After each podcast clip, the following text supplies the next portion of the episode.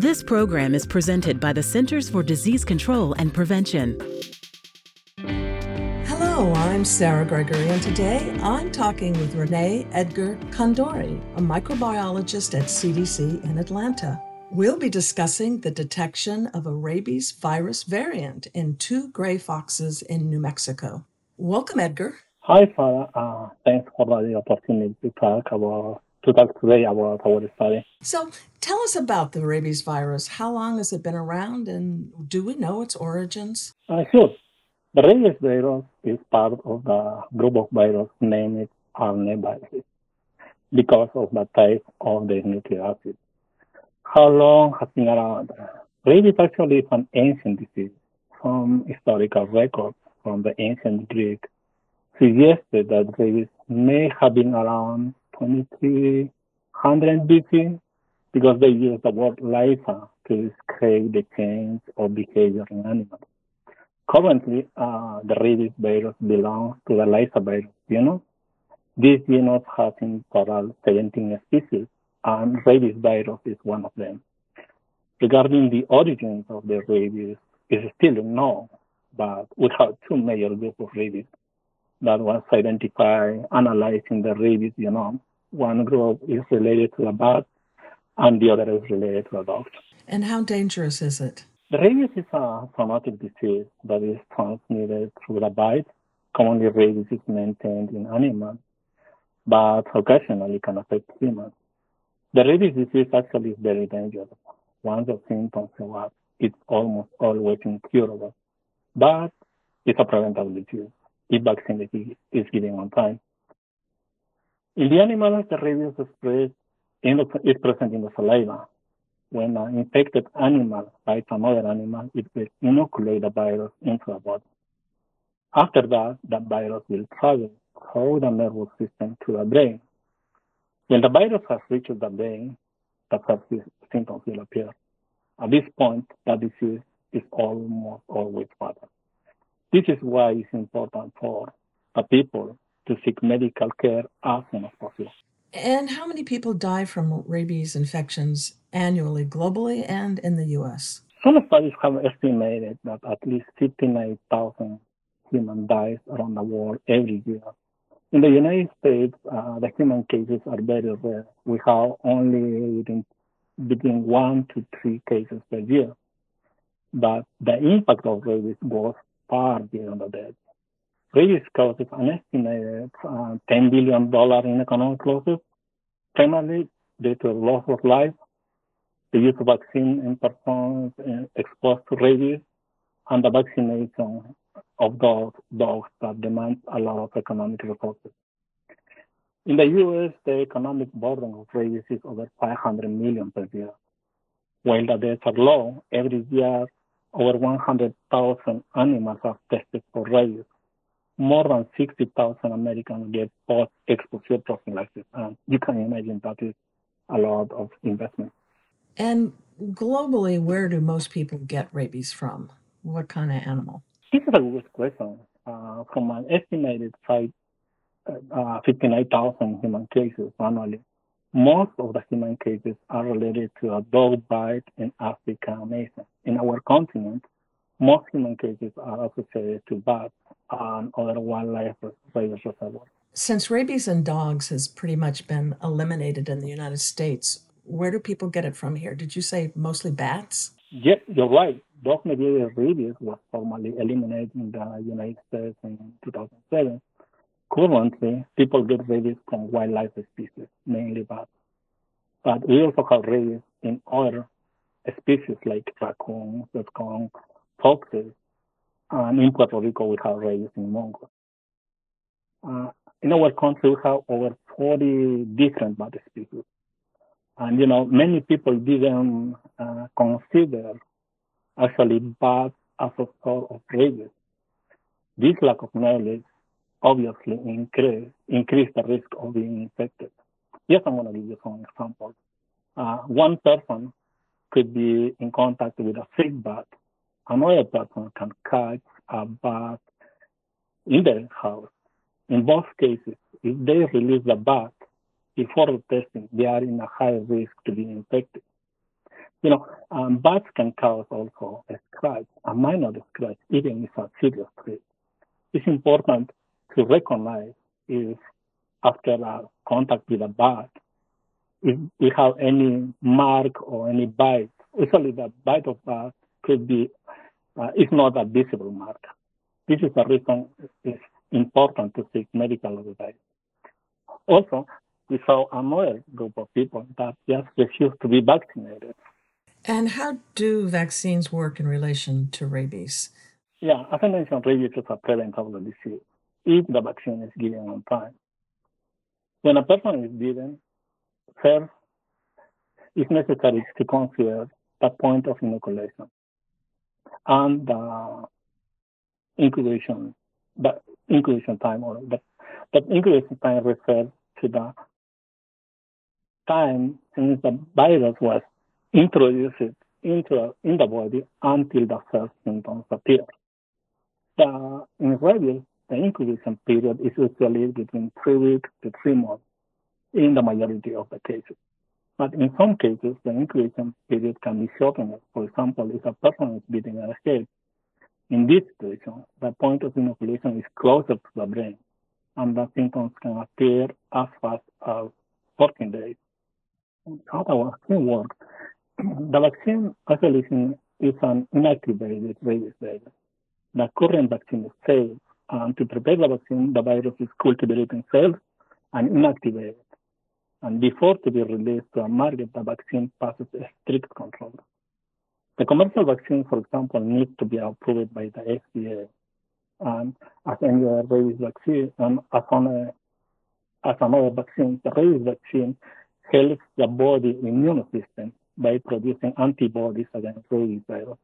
These antibodies will recognize the virus as a threat and will neutralize them in the body. I would like to mention that uh, people can be vaccinated before and after the exposure. The pre-exposure prophylaxis is recommended only for people that are potentially at risk to be exposed to rabies as a result of their job or when they travel to rabies endemic regions. The typical dose, dosage consisting of three doses and booster when it's needed. But post-exposure, post-exposure prophylaxis consists of five doses and usually it's given together with the rabies immunoglobulin when, for example, one person was bitten with a is bitten by a dog or wild animal. Is there any other treatment for someone who's gotten rabies besides uh, this uh, vaccine? That is a good question. As I mentioned earlier, rabies is a highly lethal disease, but it's a preventable if the post-exposure prophylaxis is given on time. I would like to highlight this. Once the virus reaches the brain, the symptoms will show up there is no effective treatment at this point. For people, if someone has been exposed to rabies, it's better to go to a closest healthcare provider. They will assess your risk and will provide the best recommendations. Your article says, and now I'm quoting, in the Western Hemisphere, bat associated rabies viruses have established independent transmission cycles in multiple mammal hosts, forming genetically distant lineages. What does that mean? Yes. At the beginning, I mentioned that there is two groups of rabies. In the Western Hemisphere or on the Americas, we have both groups. The dog related is known as a cosmopolitan lineage and the bad rabies related is known as a New World. The cosmopolitan lineage, uh, as you mentioned earlier, is already eliminated in the U.S., and the New World lineage was established in bat species tens of thousands of years ago, and over time has undergone host-disease events. When a host-disease event is successful, the virus is able to spread in a new species. The New World lineage has multiple reservoirs and there are multiple rabies variants. The only way to determine the rabies lineages in mammals is by using a molecular tool and a genetic analysis. And in our study, we conducted a phylogenetic analysis. And the phylogenetic analysis helps us to control phylogenetic trees. And these trees help us to determine if the viruses are closely related or not. For example, during the European colonization, dog rabies was introduced to America from the Caribbean. Over time, this uh, dog lineage has jumped to other wildlife species like foxes, skunks, and mongoose. While dog rabies has been already eliminated in the U.S., currently the relatively successfully established transmission cycles in foxes and skunks in the continental U.S. and in Puerto Rico we have rabies in mongoose. How we can find if these species are related or not? We construct the phylogenetic tree, and in that tree we can observe if these uh, viruses are each other related or not. And going back to a new world, as I mentioned, that group and many different bats with a different bat uh, variants in the. As I said, bat variant is, but we, we call bat variant because this bat has a specific uh, variant and a specific and an independent cycle of transmission. Similar to the cosmopolitan means, the bat rabies jump to skunks and raccoons. For example, the skunk rabies variant in the southwestern states diverged from the bat, and the raccoon rabies variant that we have in the eastern states, from Florida to Maine, also diverged from that. but In 2019, the surveillance system of the United States detected over 1,300 rabies bats. Around half of place, it was identified 23 different bat species. But we don't know the other half, how many, the other half of positives, we don't know which species are in this half because they didn't contain the bat identification. So it's left that many more rabies bat species are collected every year and they are not indicated in our data because of lack of identification. In the United States, up to today, there are at least 17 different rabies variants that are being identified, that have, that have been identified. Each variant is adapted to a specific host and they form an independent cycle of transmission. Only, as I mentioned, only using the molecular tools and the genetic analysis, we can accurately identify the reservoir host. Your study is about a rabies variant in bats in New Mexico. What are the usual hosts there? Bats again, as opposed to foxes or skunks or something? Yeah, New Mexico has one of the lowest human population densities in the United States. This is important because our rabies surveillance system is primarily passive public health surveillance method. This means that we test and sequence samples for animals that have bitten or exposed to people. If there are very people, if there are very few people in the environment, it creates a gap in our surveillance system, and these gaps can be home to unique rabies variants. Also, New Mexico borders another country. All the states that border other countries have for us a unique interest because we don't always know which variants are circulating in neighboring countries. And the previous reports for the rabies surveillance system in the United States have identified three different rabies reservoirs that are not only present in New Mexico, but also in neighboring states. As you mentioned, skunks, for example, formed an independent cycle of transmission now as a South Central skunk. Foxes also formed an independent cycle of transmission but the variant detected in New Mexico is similar to those found in Arizona and is named Arizona gray fox variant. And finally, the bats formed their own cycle of transmission with at least seven different rabies variants.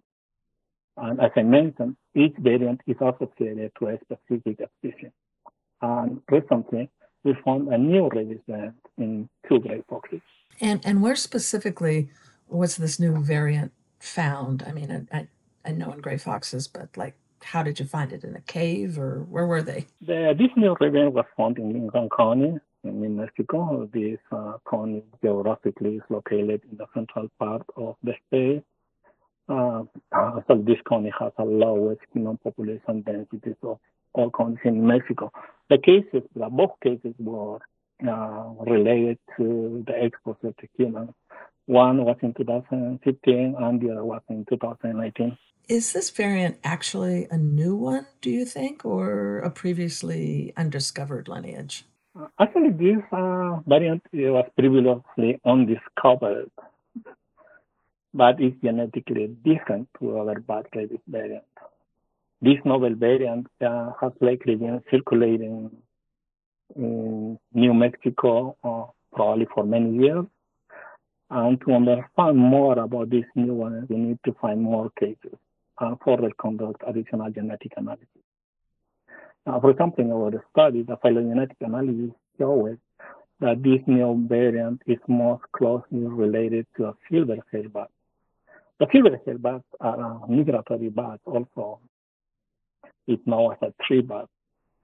Up to date, we don't know which wild species the host could be a bat or a fox, but most likely uh, it's a bat based on the genetic analysis. And it's also easier to imagine that virus will be harder to find in a bat population if you compare this population to a carnivore population. Because, you know, bats, uh, some bats can migrate thousands of miles every season. Therefore, detecting this new variant in these two gray foxes is most likely a result of a cross-species transmission. Tell us about cross-species transmission, how it works and how it's applicable to rabies. The terminology cross-species transmission is also called spillover, host jump, or interspecies transmission. The cross-species event happens when an infectious pathogen, such as virus, is spilled over a different species, which is not the receiver host. In order for a cross-species transmission to happen, there should be a combination of different factors, ecological factors, uh, efficient contact between species, frequency of contact, and the density of the population. For example, a rabies variant that commonly circulates in raccoons can jump to foxes or some domestic animals. Another example is bat rabies variant can jump to other bat species or terrestrial mammals. In our country, many cross-species transmission events occur every year, and the only way to detect this event is by using genetic, uh, molecular tools or unconducted genetic analysis. You mentioned 2015 and 2019. Are those the time periods you looked at? And, and tell us again why? First, I would like to mention that this new variant uh, first was detected in 2016, as I said, in a gray fox in Lincoln County. The initial analysis showed that this strain was a bit different to others in New Mexico, but was closely related to the variant circulating in migratory. Since we don't have more data about rabies in New Mexico, we requested archive samples to the New Mexico Department of Health to determine if this new variant was previously tested but not determined the rabies variant. At the same time, the New Mexico implemented an active rabies surveillance.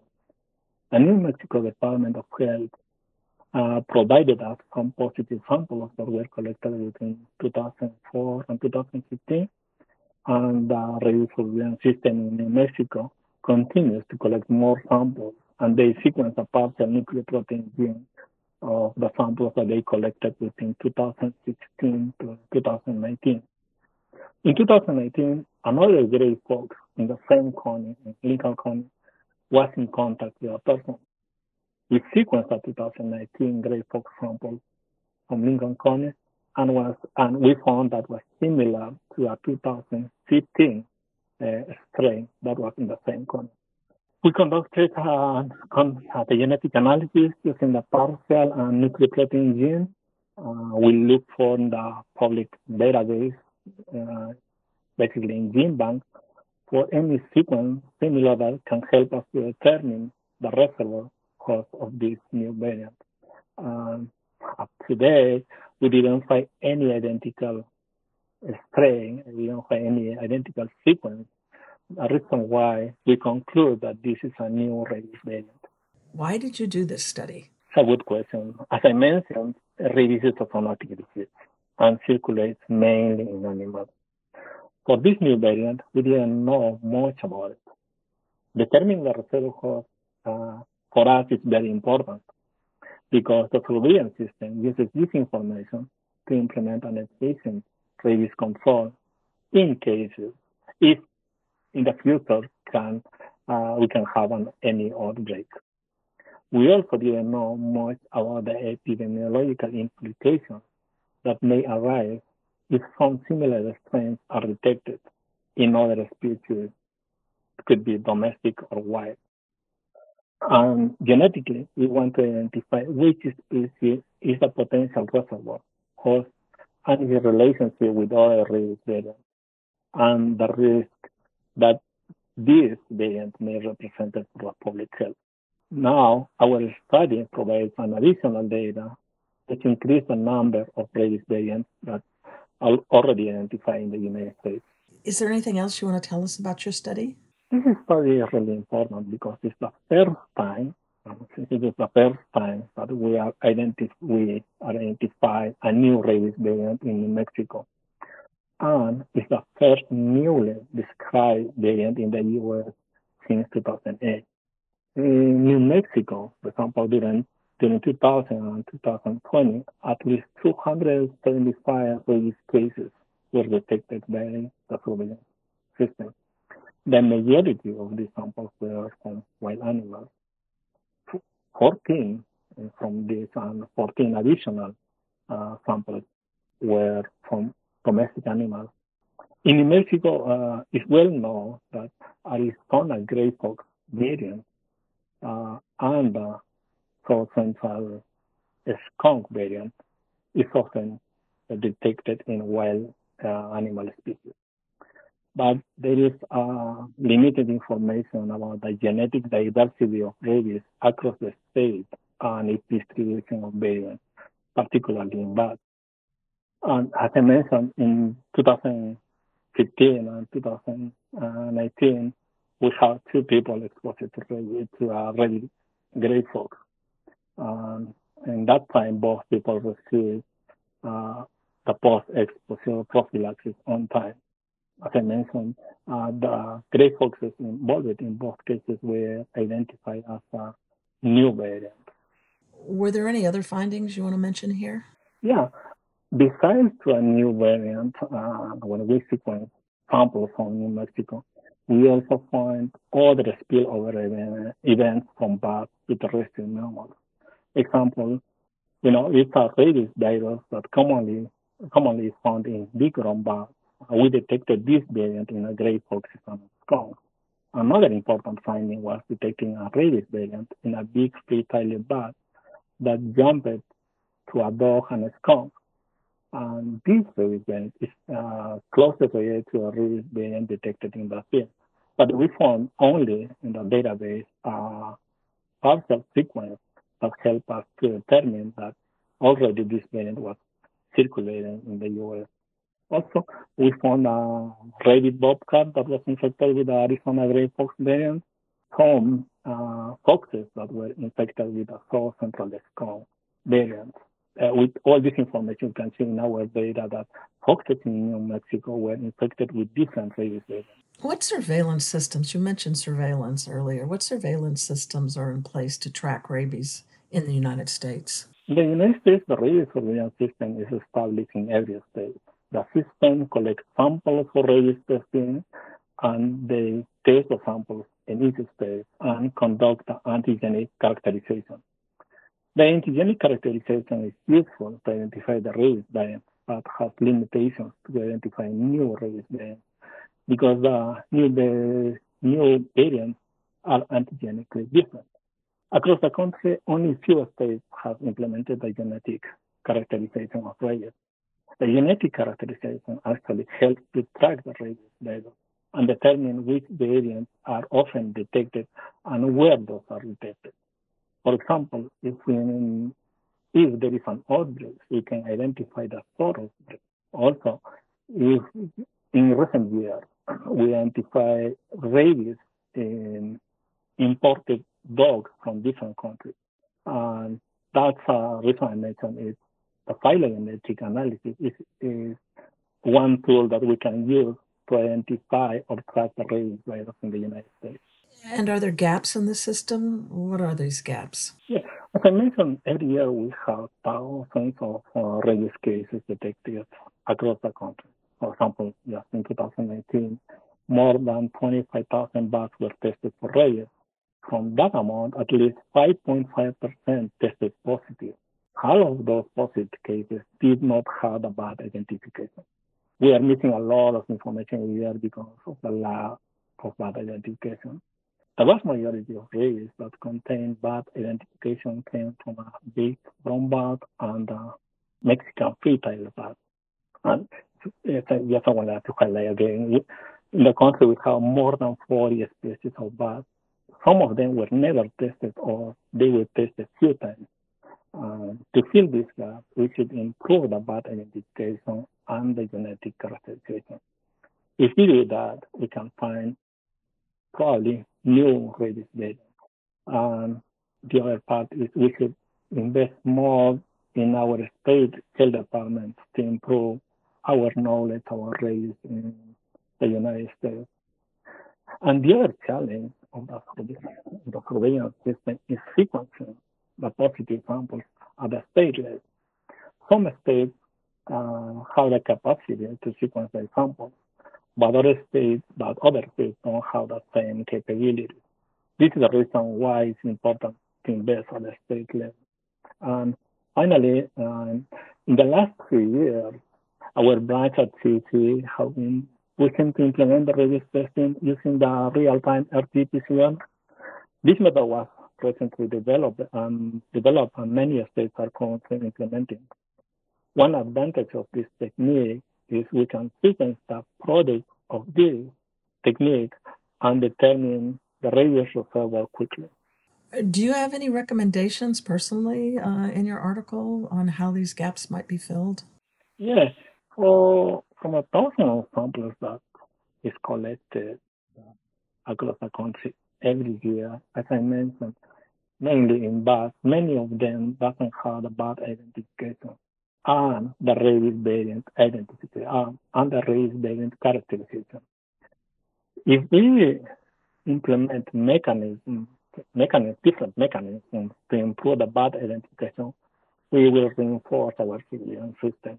I think that could be our recommendation. Recapping here, what are the most important public health implications of your study? Yes, uh, I, I, mentioned earlier, in the United States, we have two rabies variants that successfully uh, jumped from bats and established in terrestrial mammals, the raccoon rabies variant and Central skunk rabies variant. In our study, we are reporting a new rabies variant that is closely related to rabies in bats, but we don't know which species the host. The host. If we continue finding more rabies viruses similar to this new variant, not only in foxes, but also in other species. This may represent an additional public health concern. In the coming years, if we keep finding more cases in foxes, we can be in front of a new hospice event from bats to foxes. The hospice event in the United States actually hasn't happened in a long time. Let's go back to vaccines for a minute here. In the United States, rabies in dogs are under control, as you mentioned. And I know there's some programs that vaccinate raccoons for rabies. Is there a practical way to vaccinate bats? You're right. Uh, in the United States, the oral rabies vaccination is used to control rabies in raccoons.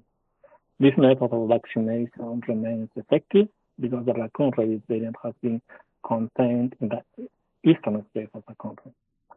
Implementing the vaccination of, of bats against rabies may be very difficult. It's not like the terrestrial animals that they will eat the vaccine. Bats usually feed on insects, fruits, or other small animals. One way to vaccinate bats may be using a topical vaccine. This consists a vaccine in gel form or paste and put directly on the bat the bats will ingest the vaccine when they are grooming themselves. But this approach is still challenging because the vaccine needs, first needs to be tasteful to bats. And it could be logistically challenging to apply a topical vaccine to enough bats to actually impact the transmission uh, rate of rabies. And I think the main way to prevent bat rabies in people is through education on avoiding direct contact with bats and what to do when the exposure does occur. Why aren't people vaccinated for rabies generally, like tetanus shots? Is there a time when someone should be vaccinated even if they haven't been exposed to rabies? Yes, there are many studies that have been conducted to determine the cost and benefit of vaccination against rabies in an entire population.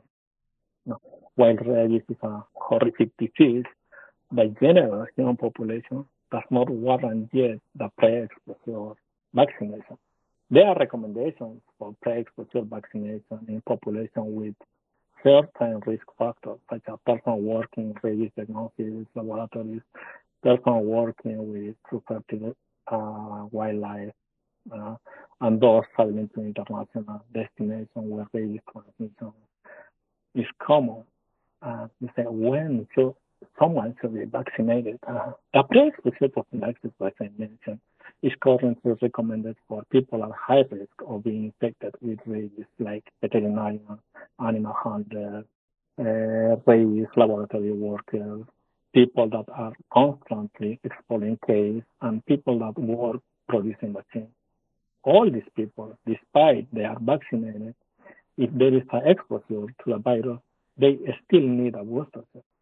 Other recommendation is for people traveling to rabies endemic areas they should consider being vaccinated and raised before they have been exposed to it.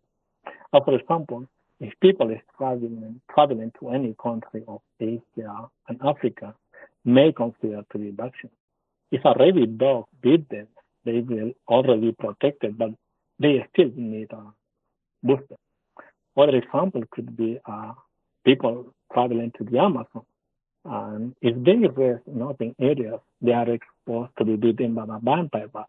In Latin America, the vampire bat are the main source of rabies. Tell us about your job at CDC and how you're involved in this study. Uh, well, I am a microbiologist and contractor, contractor at CDC. Um, I started working at CDC since 2011 in the pox and rabies branch.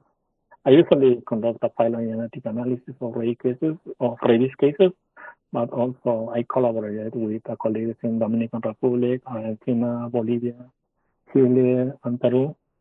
And in this study, I analyzed all the samples that New Mexico sent us, uh, conducted a phylogenetic analysis of all the sample sequences that CDC. And on a personal note, what do you like to do in your free time? Well, as many of us, I have uh, two dogs I try to spend some time with them, especially because they like to run it.